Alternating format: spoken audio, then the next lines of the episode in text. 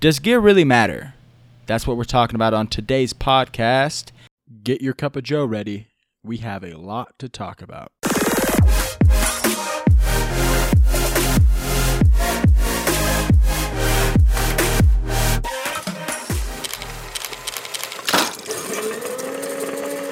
Hello, and welcome back to the Morning Cup of Joe podcast, the ultimate podcast for content creators, geared toward helping you find the creator within and turn passion into purpose. Today, I am super stoked to announce uh, I have another creator buddy on here, another filmmaker, fellow filmmaker, uh, Andrew Murphy. Andrew, do you want to introduce yourself?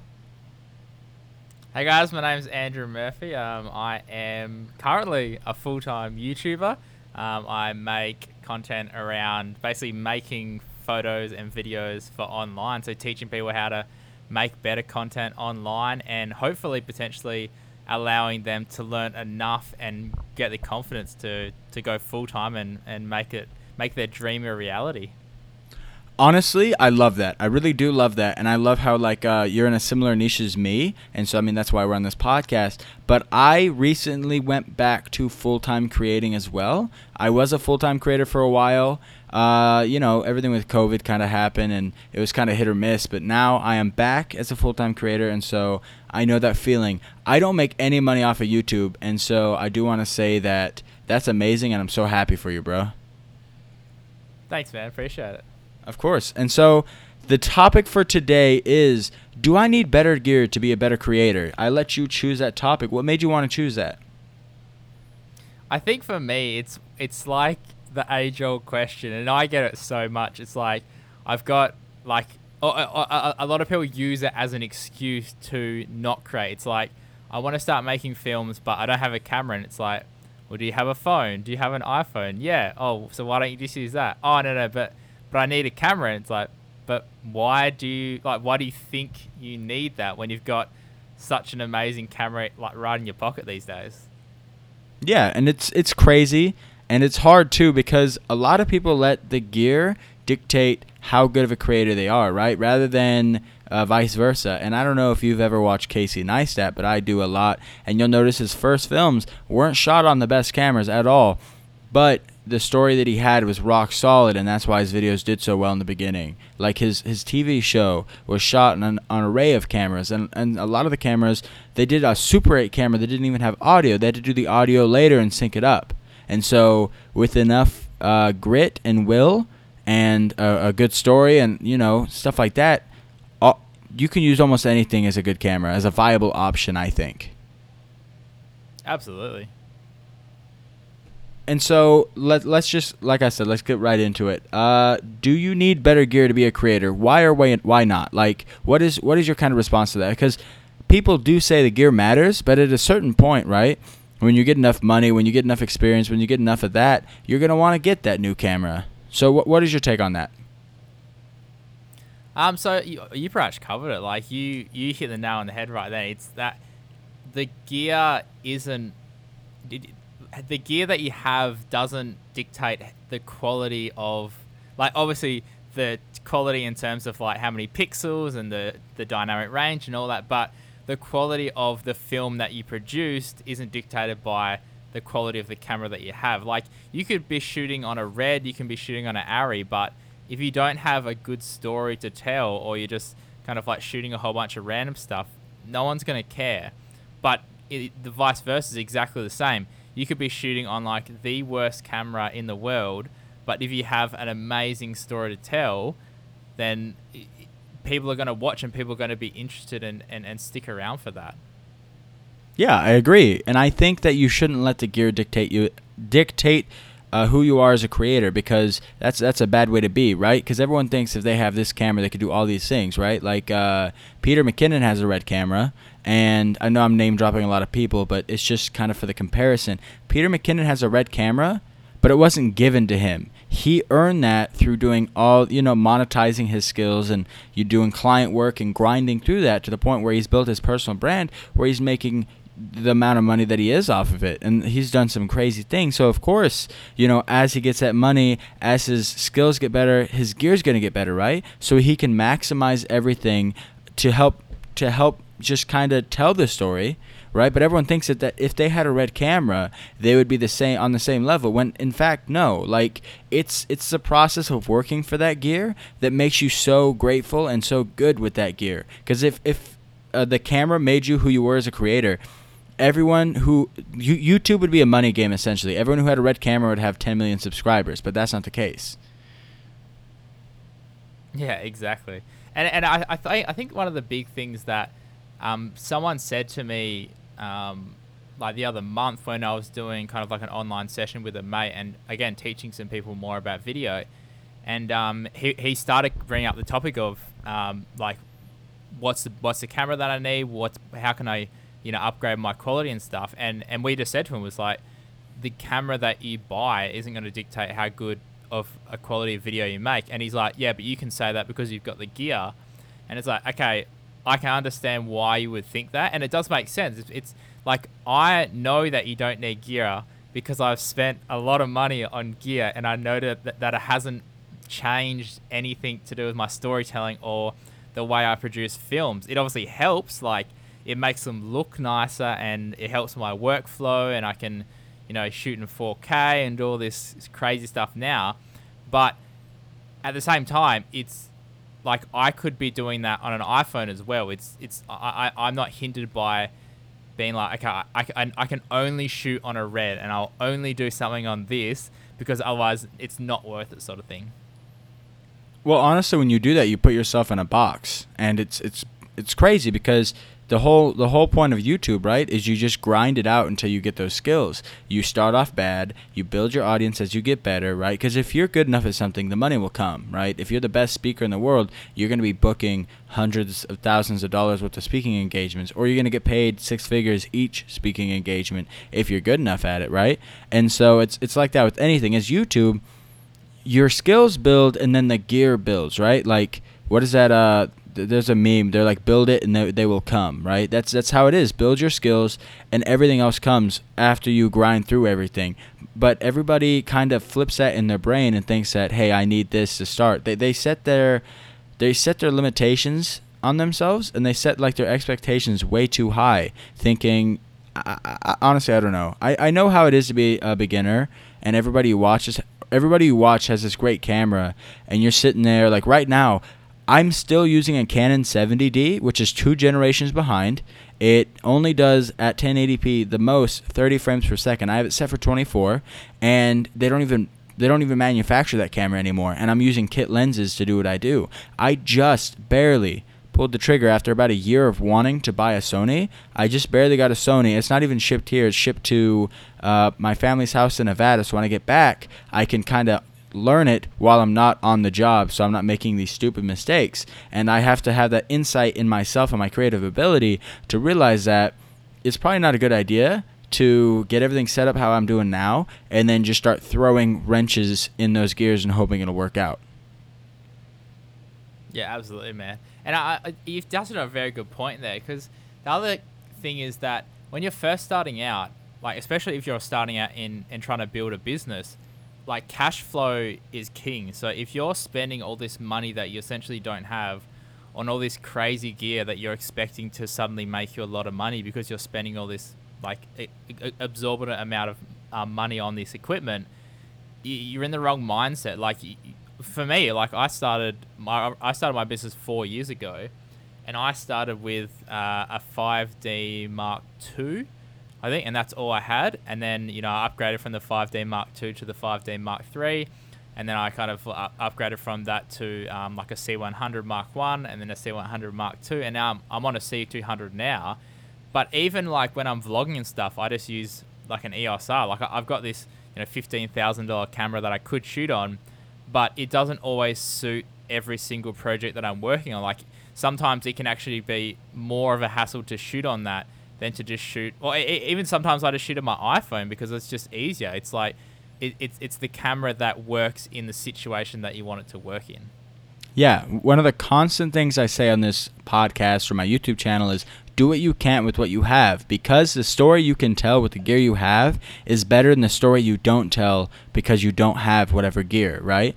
And I made a YouTube video actually really recently, um, probably two videos ago where I shot the entire thing on an iPhone. It was a cracked iPhone XR that I got from someone I'm working with right now because he upgraded the iPhone 11. So I asked if I could, you know, mess around with that iPhone that he had. It's a cheap version. It does 4K, it does slow mo, it does time lapse, and everything might not be perfect, but even still, uh, I've got my my gear right, and I did a flat lay photo for a thumbnail of my last video, and I used the iPhone to take that photo. And so it's it's like no one's gonna really know unless you tell them or you broadcast it. Like there's so much like there, there's so many like clips of iPhones on YouTube in films that I would never have guessed just because it flows so well to story. It's color graded well. They have external audio and they have um, the sound design on point, and so everything kind of flows together. Audio can look, you know, somewhat bad. And as long as the storyboard is on point, as long as the audio, as long as the sound design it, it'll still capture you and it'll capture your emotion. You won't even notice most of the time. I, I think what, what a good thing is um, now that I've noticed is um, the whole rise of TikTok as well. And that most of the things on TikTok are just filmed on a phone, but like that's so engaging. Like there's so many people making cool little skits on there, and they'll literally just film the entire thing on their phone, and the quality isn't great, but again, it's that storytelling. Like it's an interesting story. It it sucks you in, and it it it. It, it, it doesn't matter that they're not shooting on these crazy expensive cameras because it's just it's still interesting to watch. Oh yeah, I, I totally agree, and it's a crazy thing. Honestly, TikTok kind of overwhelms me because, you know, everyone has a tendency to spend too much time on there. And I've just been trying to get good at Instagram. I've been trying to get good at YouTube. I've been trying to keep on this podcast. And I've been starting out a blog. And so TikTok's kind of on the back burner. But hopefully it's something that I can get into. But I totally agree. Like, you see all these, you know, thought out stories like the, you, know, everybody's like, like for part two. Those videos, so thought out. Storyboarding, the storyboarding is actually really great. Um, but I will say that I didn't realize you had all that gear. Holy cow! That like how. I'm trying to figure out the question asked. How how crazy was it to start making that uh, that much of an investment into the gear, realizing that I think you said you there, there was that uh C300. How much was that? Uh, C200. So that C200. Uh, that was about twelve thousand dollars Australian dollars. That oh okay Australian dollars. I don't know. I honestly don't know how they um how they compare to the American dollar, but that's like a car. You can buy a car with that. So how did you feel making oh, that investment? Yeah. So so for me, it's obviously I, I was running my business for four years, and, and, and it was a slow progression. Like obviously I started on a 5D Mark II, which I, I think I picked up for like a thousand Australian dollars. So like it was a cheap camera. Um, but but then as I started making more money, I started basically finding flaws in um, in the camera that I was using and how it was affecting my workflow. So like I started filming events, and obviously um, events can typically be longer than 30 minutes. So the 5D Mark II can only shoot 29 minutes 59 seconds, before it turns off. So I was like, okay, I need to find a solution to be able to shoot longer than half an hour, and that's when I started looking at the C100 Mark One, which obviously is a video camera, so it doesn't have that cap.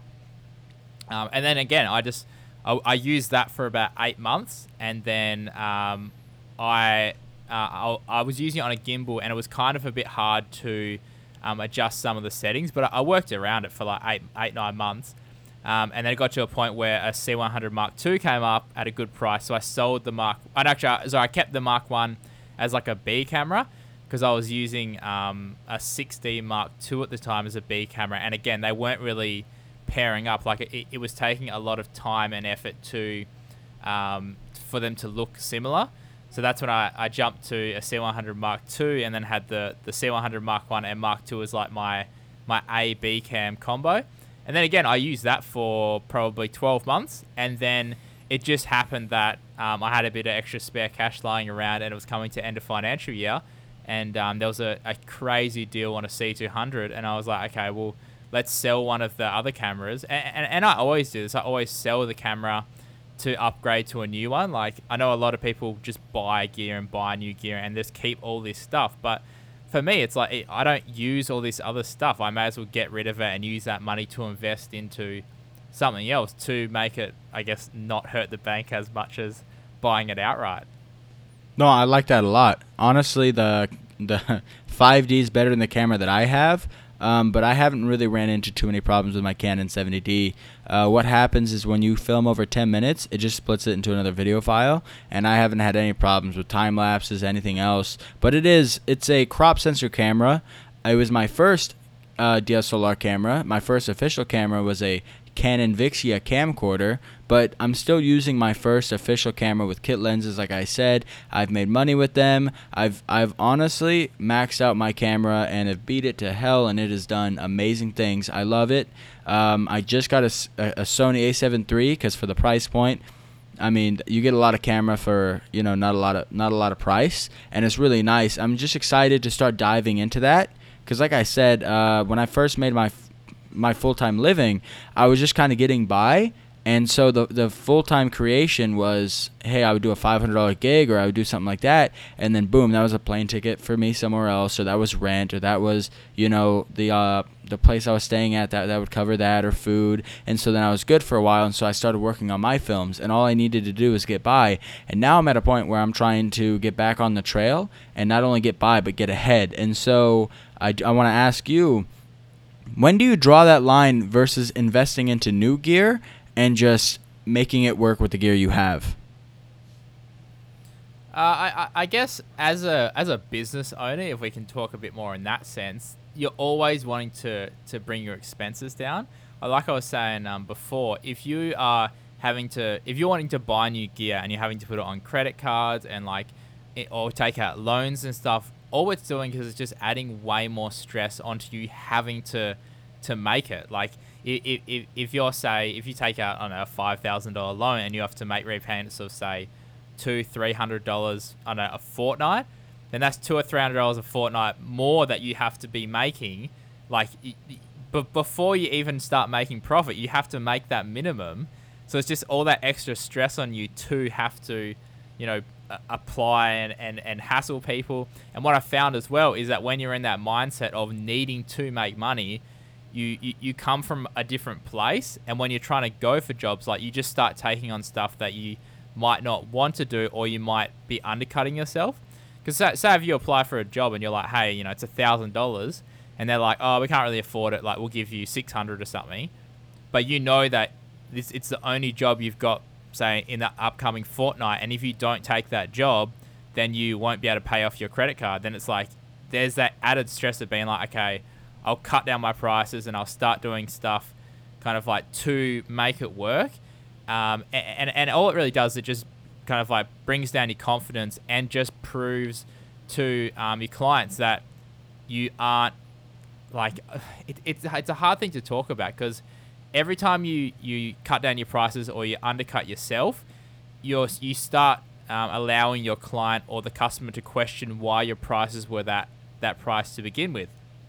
And I guess as a creator, you're always wanting to basically go, okay, these are my prices, and and hopefully like people will want to pay that.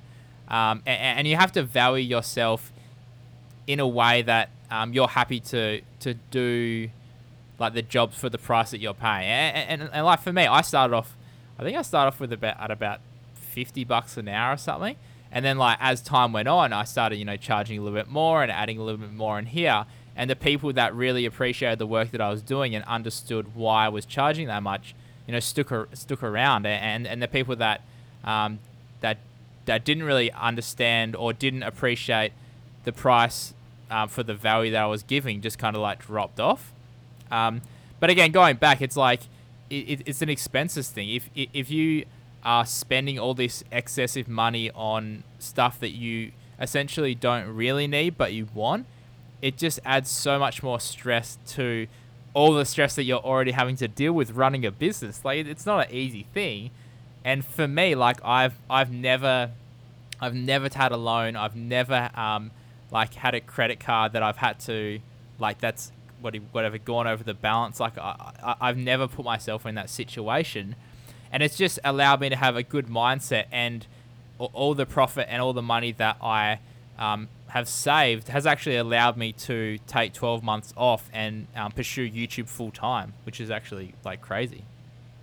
Honestly, that's that's literally amazing. I wanna con- rec- I wanna congratulate you to the highest of my ability. And I want to say that honestly, that piece of value, that gold nugget right there, is so amazing. Everybody talks about the good part of being a creator, but nobody really talks about the you know the the necessary evils or the things you kind of fight through because it's a very glorified job. But you got to think you're up till midnight editing or one or two or three in the morning because you have to hit a time, you know, like a timeline. You have to realize that there's just going to be all these struggles you're not going to be prepared for and realize it for because for me, it's like half of the job is troubleshooting, you know? Acting like you know what's going on when your microphone starts acting up or when things are going wrong. Like, it, a lot of it's troubleshooting. Pho- photography, especially videography, especially just because I mean, if you're doing a photo shoot and then the the sun moves and the the settings on the camera need to change, right there you're troubleshooting it, right? On the go, on the fly. It's a lot of practice. And so the only time you're really going to truly be successful is when that camera is an extension of yourself. And it's like if you if you try to stretch yourself too thin, right? If you're starting out and you jump right into a C200, right? The settings on that camera are gonna look like a rocket ship. It's gonna feel like you're you're in a you're in a a school to be a pilot. It's going to be crazy. I mean, it was like that for my DSLR until now.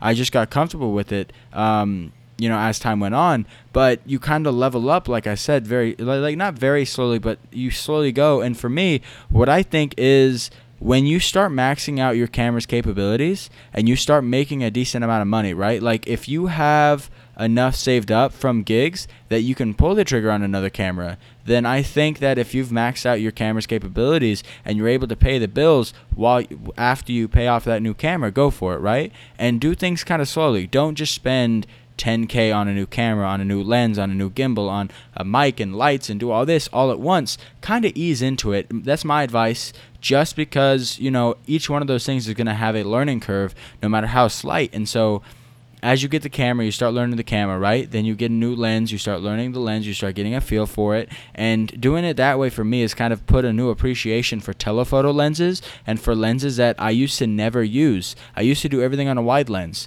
a wide zoom lens. And then I got a, an appreciation for prime lenses, especially for, you know, uh, doing like talking heads and stuff like that and then that gave me an appreciation for the compression on zoom lenses and so it's it's just kind of like a journey uh, and not really a I don't know. I guess if you're creating correctly, there's not really going to be a set final destination. You just keep pushing for more.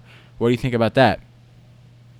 Oh, absolutely, man. And like you were saying, it if you say if you know the camera like your back of your hand, you're in a position where you don't even have to think about anything. So when you're creating for clients, it's like if something goes wrong, you, you automatically know it's like oh, I just need to quickly change this, blah blah blah, and you just you just bang it out. Whereas as soon as you like, if you're always upgrading your camera, you never ever at a point where it's like doesn't matter what goes wrong, I know exactly how to fix it, and I know exactly what I'm gonna do to change the right settings to get it back to you know back on track.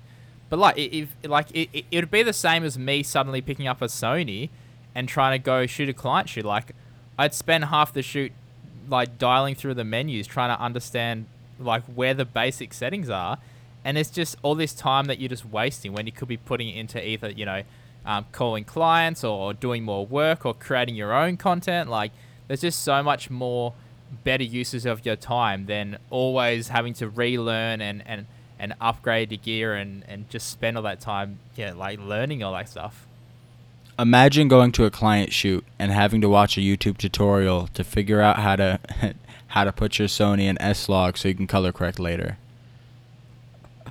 Oh man, I, I couldn't even imagine that. Hey. I don't know. It's like there's a reason I saw my Canon 70D. I could have went into debt, right? But then you, you defeat the whole purpose of being a creator. You work for yourself, right? And like you said, once you're trying to pay off a debt like that, especially if it's if it's that substantial, uh, substantial. I don't know if I said that right, but um, if it's that substantial, then you you kind of get the work turns from being like a passion, right? Like like on this podcast, I'm all about turning passion into purpose, but it, it, it goes from that to a what is it? It, it goes into you're kind of trapped, and that's not a good feeling to have. And I've I've seen certain people they'll get into that position and they'll have to resell cameras for whatever they can get out of it, and then they, they end up applying for a, a nine to five job rather than creating. And I watch I watch their whole creative journey, their whole creative process deteriorate, whether or not they're making, or, or maybe it's from not making. Um, enough money to pay off the gear. Maybe they're not making the timelines they need to make. Maybe they just they just jump ship just because they're so tired of it and they're trapped and they're isolated. And so it's it's better to just avoid that, like Andrew was saying. Absolutely, man. And for me personally, like, and and you know, it's it's it's my opinion. Other people might not agree with it, but for me, I would rather you know spend. Say if I had okay, say if I had ten thousand dollars in the bank, I'd rather spend you know two thousand dollars on a camera and then use that other eight thousand dollars to pay my rent, pay my bills, and then use that extended amount of time to learn that camera, to make content, to start putting stuff out there.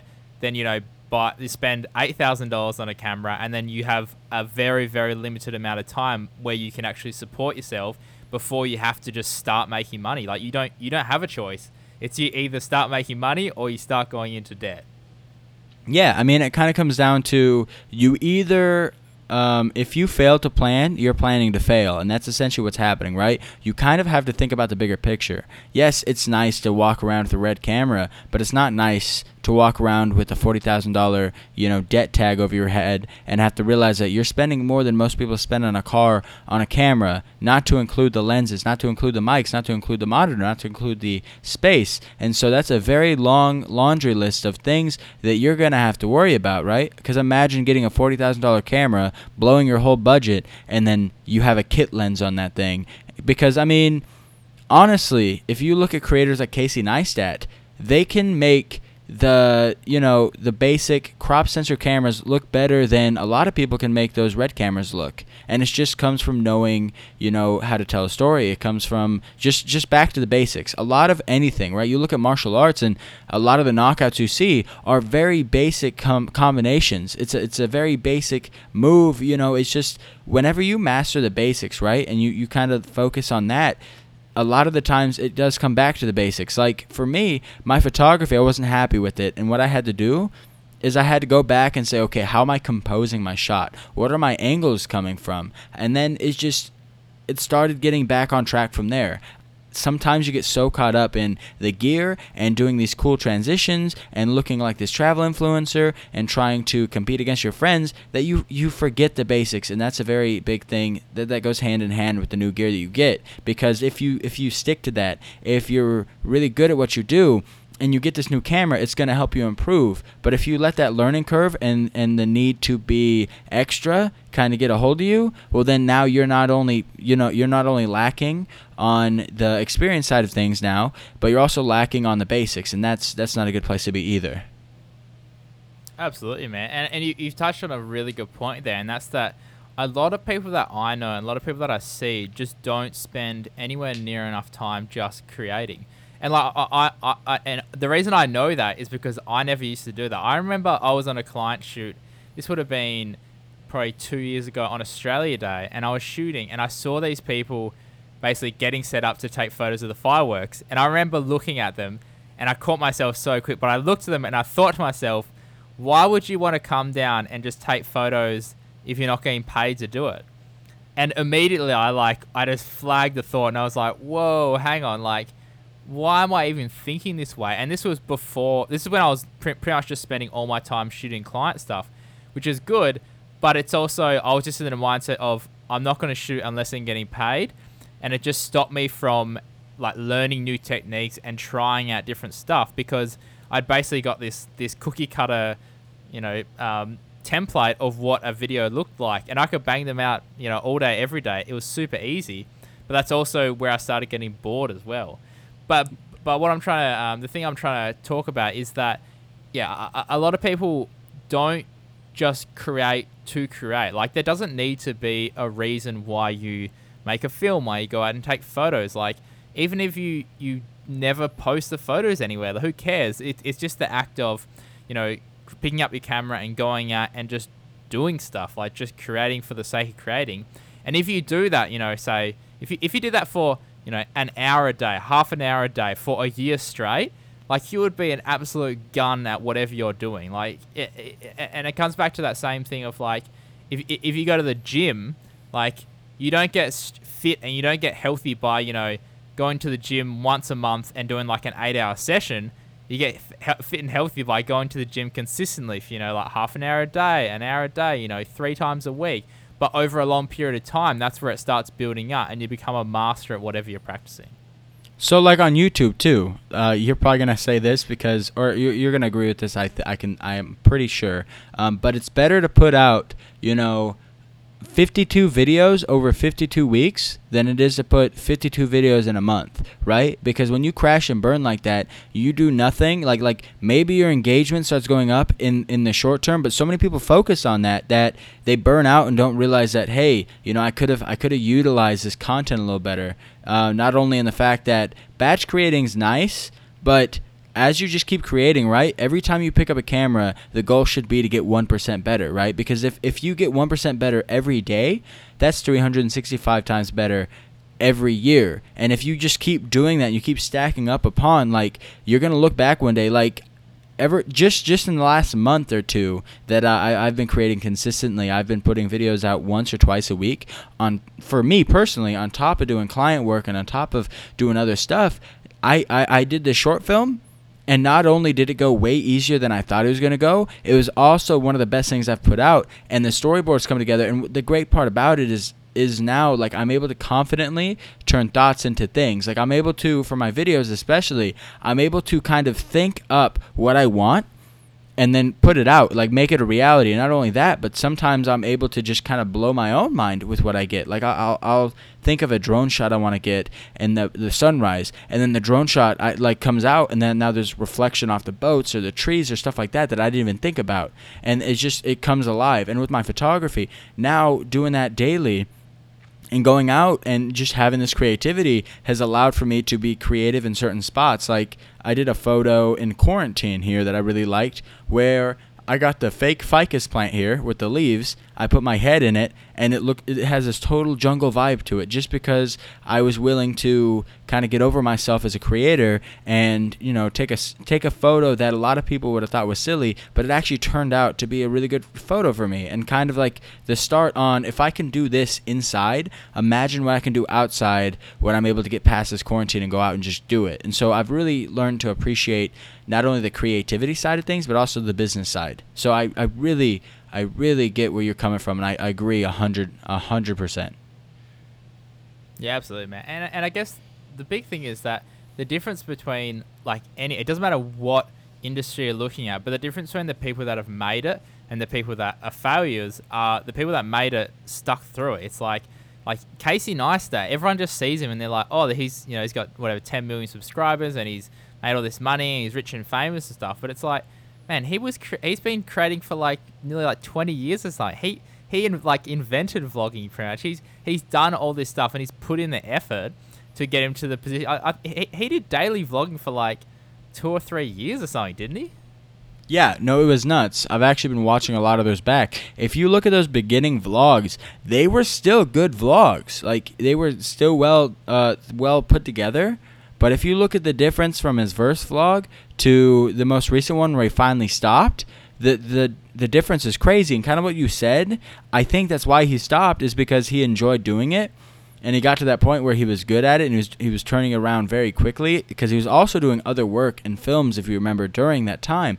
Uh, so you know he was creating constantly. And the whole reason he started was because he wanted to document his life because he was 36 things started going well for him. There was a lot going on for him. He was traveling and he wanted to just kind of take advantage of it because it was getting in the way of his creation. And so instead of lying down and not creating because he was starting he started like two businesses since then or something crazy um, or maybe even three uh, he, he instead of letting that take control of how much he created he made the creations kind of come first and maybe not necessarily first, but he, he made sure that he created in some aspect every day. And if you look at that, kind of what Andrew was saying, where he would get these video templates, that's what Casey Neistat would do. He'd be like, all right, cool, time lapse, talking headshot, problem, solution, and the vlog. And that's how it started happening. And uh, uh, it was very good. It was very well thought out you know and it was a it was a routine and that that's i think the magic behind the vlogs is because for people they just kind of let the their their day dictate the vlog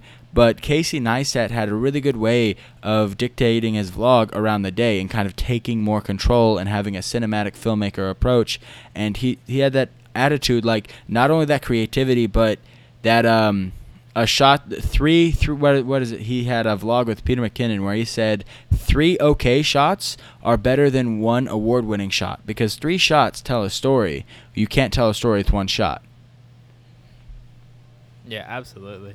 And quickly going back to like you were saying about um, releasing the 52 videos over 52 weeks, if you think about it from an audience perspective, say if you put out 52 videos in one month, okay, cool, you might get a, a whole bunch of traction, but then if you don't do anything after that, then the people that are, are, are wanting to follow you and subscribing and stuff and then start showing interest drop off very quickly because you're not staying consistent.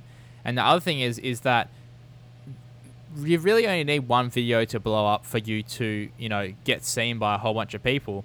And if the person that is looking for, you know, the upcoming creator isn't online in that one month and you're uploading, then they're never going to see. Whereas if you're uploading once a week for the year, you have, you know, 11 more chances in the month to be able to put something in front of, so, was, so sorry, 51 more chances in the year to be able to get in front of that potential person that's looking for upcoming creators to then boost you and, and put you into that that next uh, stage of like being a creator.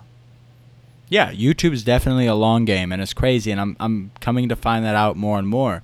And I mean, I've had a video where it kind of took off. Uh, I don't know, everything kind of stars aligned on it, and I almost had 100,000 views on one video. And then every time, like in the beginning, when I'd get over a thousand views on a video, I'd go, I'd get pumped, it'd go nuts. But like, I was so in, like, I went from being super consistent because I would just do food challenges all the time. That's how I got my start. Is I started with food challenges. It's kind of interesting to say. And so I would just every weekend I did a new food challenge, and that's how it went. I, I had that built into me before I even realized what it was. And then as I went out, I stopped doing the food challenges. I started trying to figure out what else I wanted to do, and then I just started making random videos. And I kind of got the wrong mindset that what do I think people would see, and so I let what I not even real people, just people that I was thinking in my head, making up in my head, dictate the content that I made, rather than making the content myself and having a fan base come. Because if you look at a TV show, the TV show is consistent, right? If, if, if they're putting out uh, episodes of Brooklyn Nine Nine every Wednesday at six, you know every Wednesday at six you get to watch your favorite show.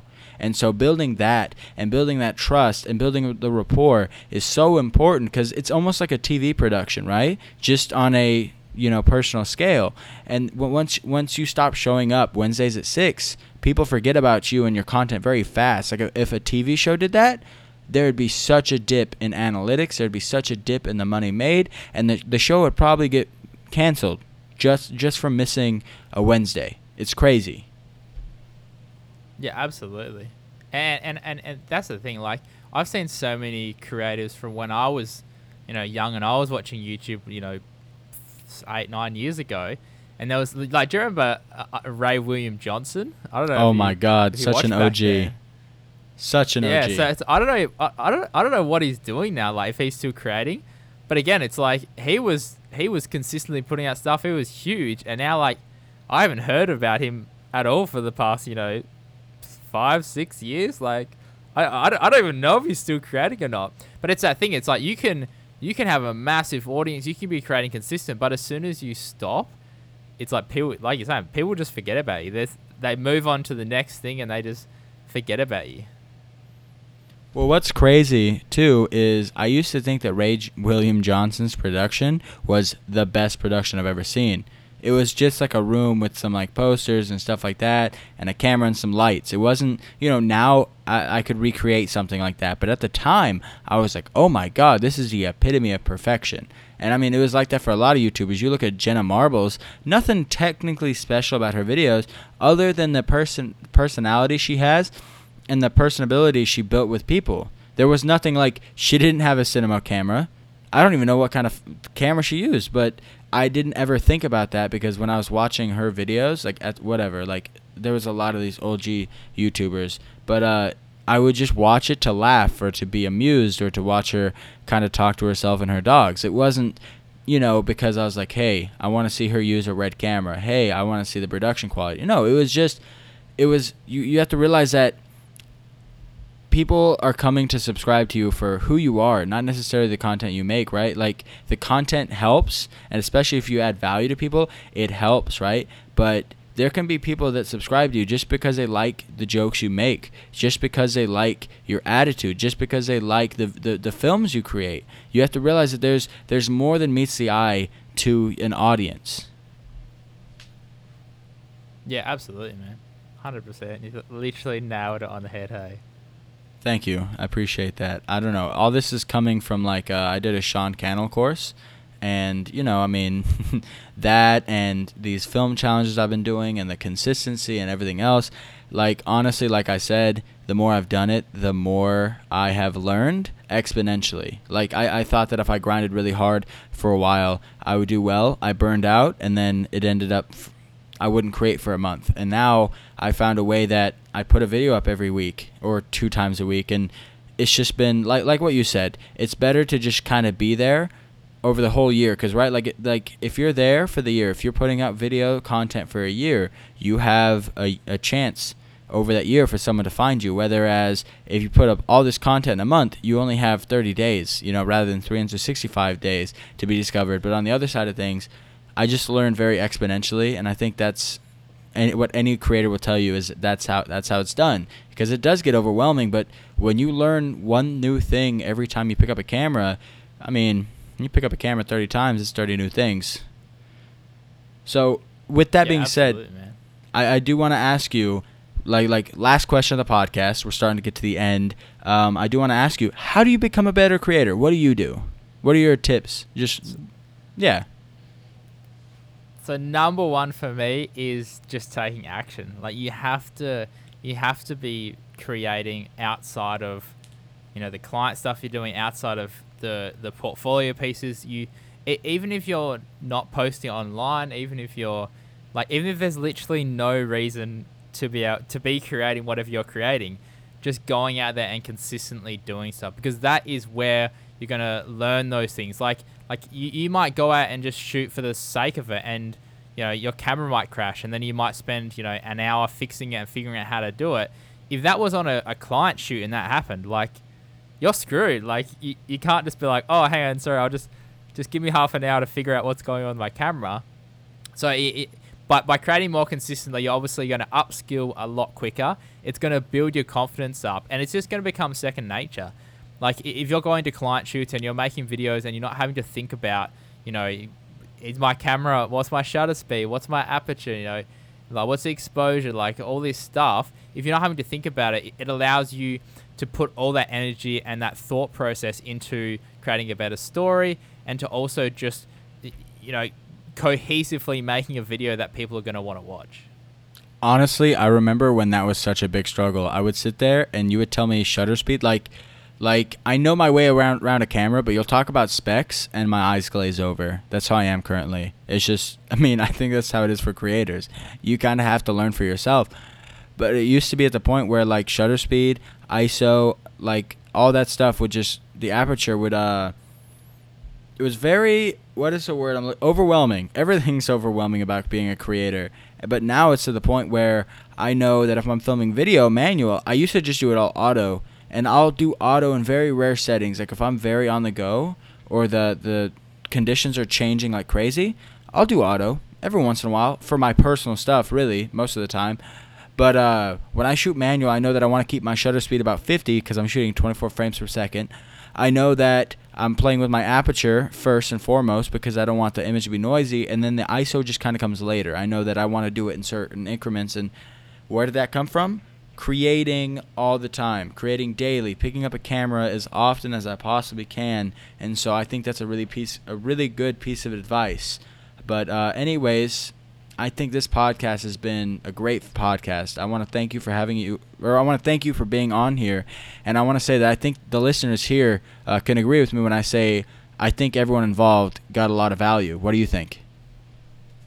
Yeah, absolutely, man. There's, there's there's just so much like cool stuff in, in talking to other creators and you know throwing around ideas and just getting different opinions and stuff. And again, like that, this is what my whole channel is about. Like my whole YouTube channel is about trying to inspire other people and teach you know the skills that they need to you know if they want to take their their videography or their photography full time and, and make a career out of it, then hopefully I can provide exactly what you need or exactly what they need to be able to do that. So yeah, I, I appreciate you um, allowing me to come on, man, and share some of my experiences and, and opinions.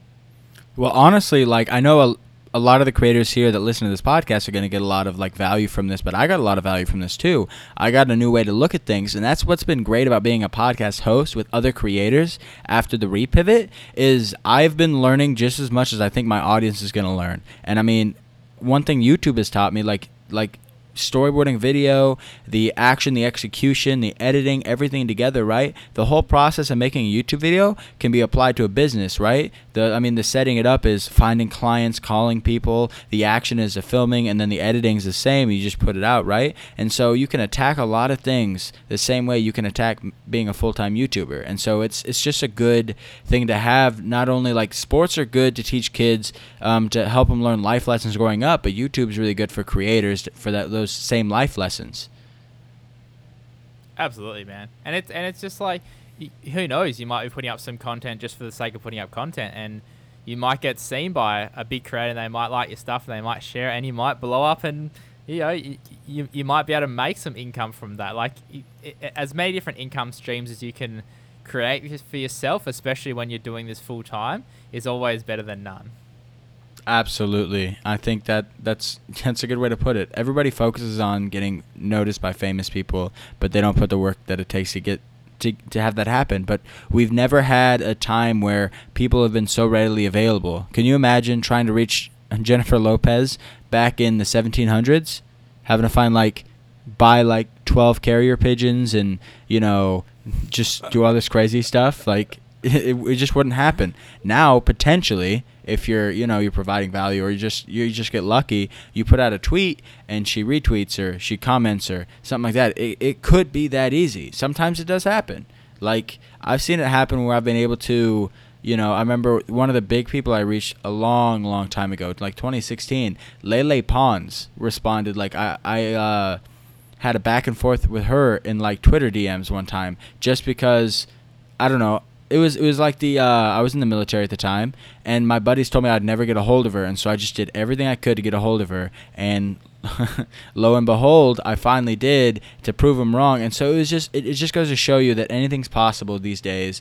Um, but the one thing you don't want to happen, I will tell you, pro tip uh, for those of you listening here, the one thing you don't want to happen, right, is you don't want to meet these people when you're not ready, right? Because you don't rise to the occasion, you fall to your training. And so imagine meeting Casey Neistat, wanting to collab. He says yes, and then you shit the bed right your podcast doesn't work your video camera doesn't start recording and you just you're sitting there panicked and the one time you meet casey neistat like you wanted to just because you didn't put in that extra work, now the only thing he thinks about you is, wow, I mean, just another unprepared creator. Rather than going, meeting up with him, having a really good production setup, and blowing his socks off, right? That that should be the goal.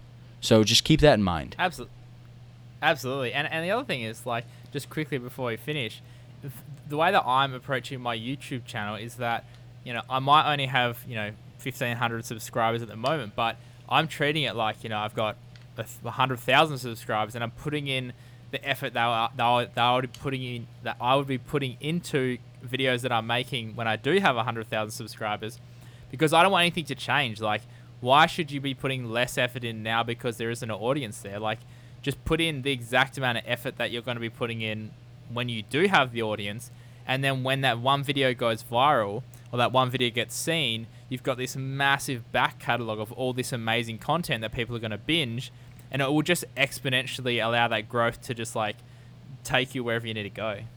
Oh, 100%. I mean, at the end of the day, like anything else, right? Practice how you play. Because if you just kind of give a half ass attempt in your videos, it's not going to be a good thing. Like when you go to do client work, you're going to be doing the same thing, going through the same motions, and it's going to reflect. And now you're not you're not going to be able to charge as much. It's just not good. So I, I agree with that. And again, I want to say thank you one more time. Is there anything you want to plug, like your YouTube channel or your IG? I always forget about this until I'm wrapping up. But is there anything you want to plug, Andrew? Uh, yeah, so if you guys want to follow me uh, on YouTube, or actually on all socials, it's Andrew Murphy WA. Um, yeah, so Instagram is probably the best way to contact me. Um, just uh, send me a DM if you have any questions or you, you want to find out more. Um, be happy to have a chat through there. But yeah, again, um, I create between two to three videos a week for my YouTube channel. Again, it's all about teaching how to you know use camera gear, reviewing camera, uh, sorry, reviewing camera gear, teaching you you know how to use Premiere Pro, how to you know shoot t- time lapses, shoot hyperlapses, like all this cool stuff, and all these techniques that you're going to need if you are going to want to be a better creator online. Oh my God! Thank you, and to you, the listener.